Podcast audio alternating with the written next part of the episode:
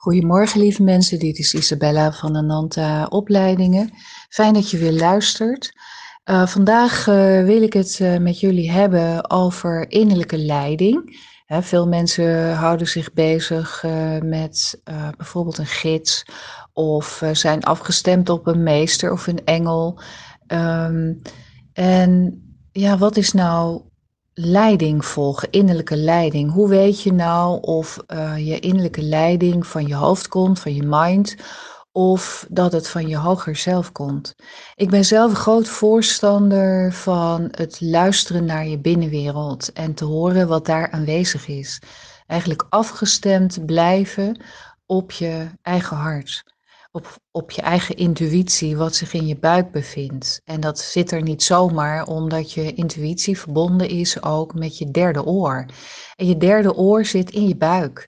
En net zoals je een derde oog hebt, hè, waardoor je helder kunt waarnemen, heb je ook een derde oor. En dat zit niet voor niks in je buik, omdat het je helpt afgestemd te blijven op je eigen behoeftes en verlangens.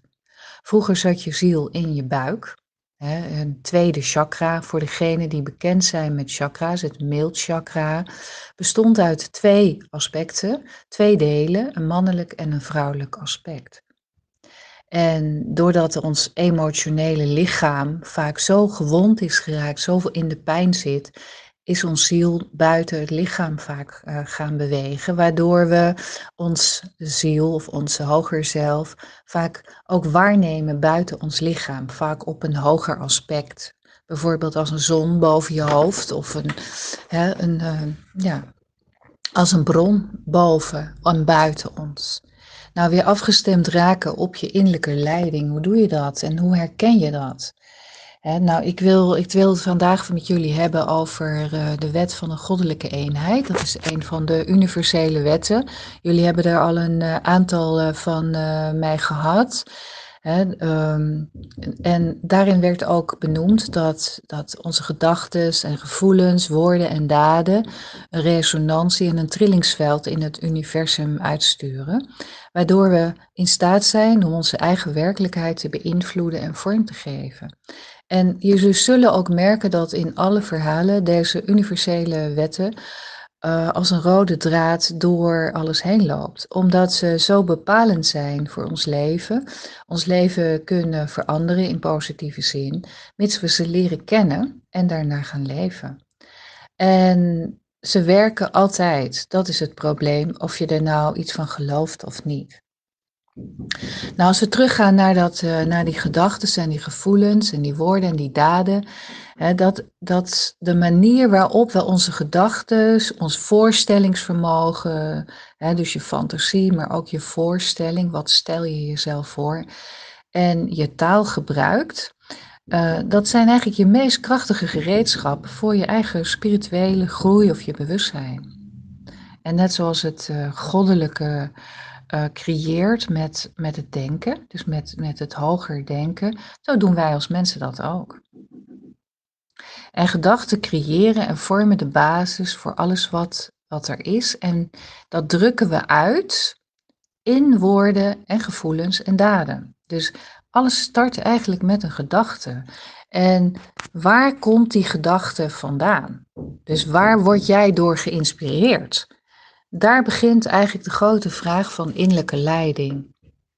Want op het moment dat je luistert naar alle patronen in je systeem, die je hebt meegenomen vanuit je opvoeding of hè, vanuit het leven zelf, vanuit je ervaringen, en die patronen die zijn negatief, dus die houden jou uh, bijvoorbeeld in je kleinheid, ja, dan is het veel lastiger om te gaan luisteren naar uh, innerlijke leiding. Want dan volg je eigenlijk de impulsen van uh, de mind, van het controlemechanisme. En die zal er altijd op uit zijn om jou in het gereel te houden, in het patroon. En je mind werkt met uh, gevoelens en gedachten van, um, van angst, van schuld en van schaamte. Dus daar herken je ook uh, aan van is iets vanuit mijn hogere zelf wat mij aanstuurt of wat mij een impuls geeft? Of is het uh, echt mijn hoger zelf of mijn innerlijke gids, mijn innerlijke wijsheid. Um, ja, en dat is best ingewikkeld, want soms hebben we zoveel stemmen in ons hoofd en ons hart heeft een zachte stem.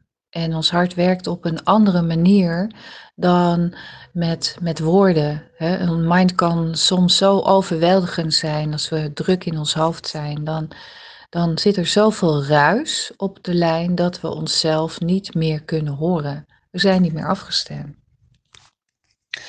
Nou, als we het hebben over ehm, de wet van goddelijke eenheid, die helpt ons begrijpen dat we in een wereld leven waarin alles, echt alles, met al het andere verbonden is. dus ik, ik heb het al eerder benoemd dat die wereld om je heen is een spiegel. En hoe die spiegel te veranderen, dus hoe die wereld om ons heen te veranderen, is bepalend over hoe wij uh, denken en geloven en wat we doen en wat we zeggen. Want dat heeft namelijk invloed op anderen en de wereld om ons heen. En naarmate je meer in bewustzijn groeit, dan leer je steeds beter om de negatieve gedachten en gevoelens en woorden en daden om te zetten in positieve. En zo manifesteer je niet alleen een betere wereld voor jezelf, maar help je ook daadwerkelijk een wereld tot stand brengen die goed is voor alles en iedereen. Het goddelijke aspect van eenheid is een universele geest. Dat is vaak een lastig begrip, hè, van hoe stel je jezelf dat nou voor? Ehm, maar we hebben daar allerlei woorden voor uh, verzonnen. Het is een veld wat bestaat uit licht, bijvoorbeeld, of energie. En dat goddelijke veld is een veld, een gedachtenveld, een bewustzijnsveld. En dit wordt ook wel gouden licht, of prana, of chi, of levensenergie genoemd. En dat heeft te maken dat alles op atoomniveau uh, uit dezelfde energie bestaat, uit hetzelfde materiaal. En we hebben het dat al eerder uh, over gehad in de podcast over eigen verantwoordelijkheid. Dus dat kun je even terugluisteren. En want anders verval ik in herhalingen. Maar op dit niveau wordt ook een hoger bewustzijn gerealiseerd, omdat alles bestaat uit deze uh, bewustzijnsenergie. Dus je moet je voorstellen dat we met z'n allen een enorm veld uitzetten en dat al je gedachten en gevoelens, al je impulsen, eigenlijk in dat veld um, um, een reactie geven. En dat er vanuit die reactie, ja, komt er iets terug naar jou. En naarmate jij groeit, zul je merken dat je leven in positieve zin verandert. Hoe kun je daar nou uh, een stap verder in zetten?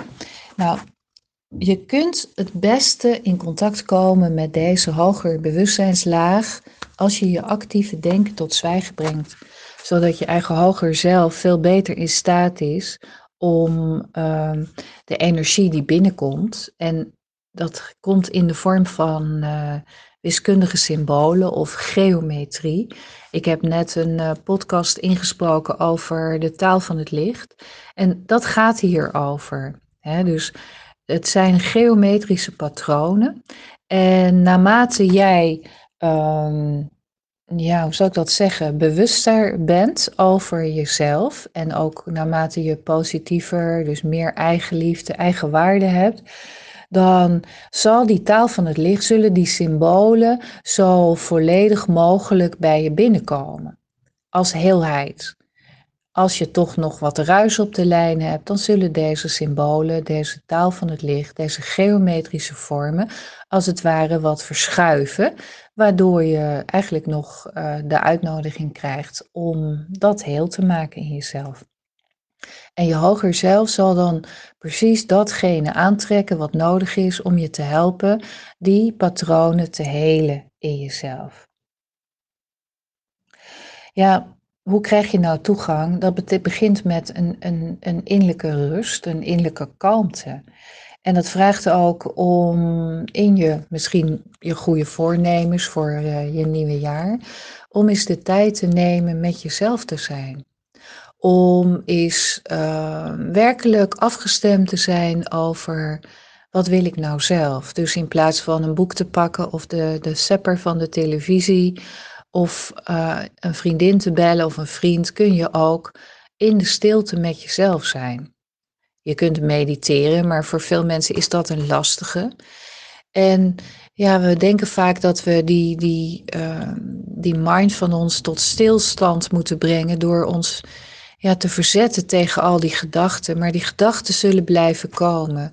Het vraagt alleen maar de moed om er geen aandacht meer aan te besteden. Om ze als het ware voorbij te laten gaan zonder dat ze jou um, actief raken, zonder dat ze um, ja, kunnen aanhaken als het ware. En dan stopt het vanzelf.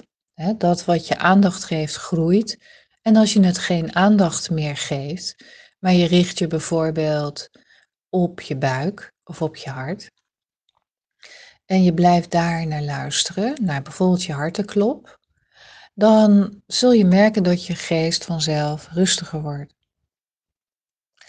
En dat zorgt ervoor dat, je, dat de verstoring, dus de filters die in je systeem zitten, um, ja, geneutraliseerd worden. Waardoor het, uh, het licht, als het ware op een veel betere manier binnenkomt. En je de wereld op een andere wijze gaat bezien. En dan begint ook die innerlijke leiding helder te worden. Ja, want je innerlijke leiding die komt van je hoger zelf en die spreekt ook tot je in de vorm van bijvoorbeeld inzicht of een innerlijk weten of een impuls die jou inspireert. En als je dus rustig wordt en je gaat luisteren, werkelijk luisteren naar welke gedachten en gevoelens uh, daar nu voorbij komen, ga je op een gegeven ogenblik herkennen wat is nou van mijn mind en wat komt nou vanuit mijn hoger leiding, vanuit mijn hart. En als je die impulsen gaat volgen, dan zul je gaan merken dat een impuls gaat ook over je verlangen. Want je ziel brengt altijd je verlangen tot uitdrukking. Die wil de hoogste vervulling voor jou. Dan gaat je hoger zelf voor jou aan het werk. En het universum wordt dan ingezet. En die ziet alle verbindingen en situaties die gecreëerd mogen worden, zodat je kunt hebben waar je om vraagt. En dan vervolgens, dan zoekt jouw hoger zelf de beste manier om het ook naar je toe te brengen. En begint bepaalde mensen of kansen en gebeurtenissen naar je toe te trekken. En het creëert dan mogelijkheden om mensen te ontmoeten die jou kunnen helpen en die er zelf ook baat bij hebben jou te leren kennen. Want het universum werkt voor het hoogste goed voor alles en iedereen. En luisteren naar je gevoelens um, ja, kan je helpen om te zien voor jezelf welke acties je kunt ondernemen. En vooral je spontaniteit om te handelen naar wat je voelt, zal je naar doelen leiden die je wilt bereiken. Dus die impuls van binnen volgen en daarna handelen, zonder dat je daar eerst over nadenkt. Dus zonder dat je eerst erover nadenkt van ja, is dat nou wel handig? Kan dat ik nou wel? Heb ik wel de juiste bla bla bla? Ja, dus het is voelen en doen. En als je dat gaat doen, zul je merken dat er een andere wereld voor je open gaat. Als je gaat voelen en dan eerst erover nadenken, dan zul je merken dat het denken altijd wel argumenten heeft om vooral niet je gevoel te volgen. En eigenlijk is de grootste uitdaging voor de wet van goddelijke eenheid dat je je gevoel weer gaat volgen.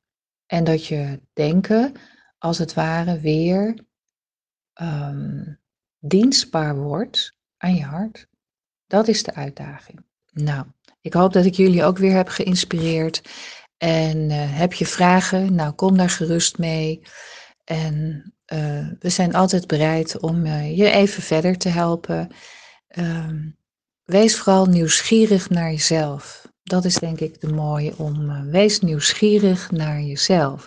Heb het verlangen om te weten wie je bent. Dat is de mooiste weg die je kunt gaan in dit leven.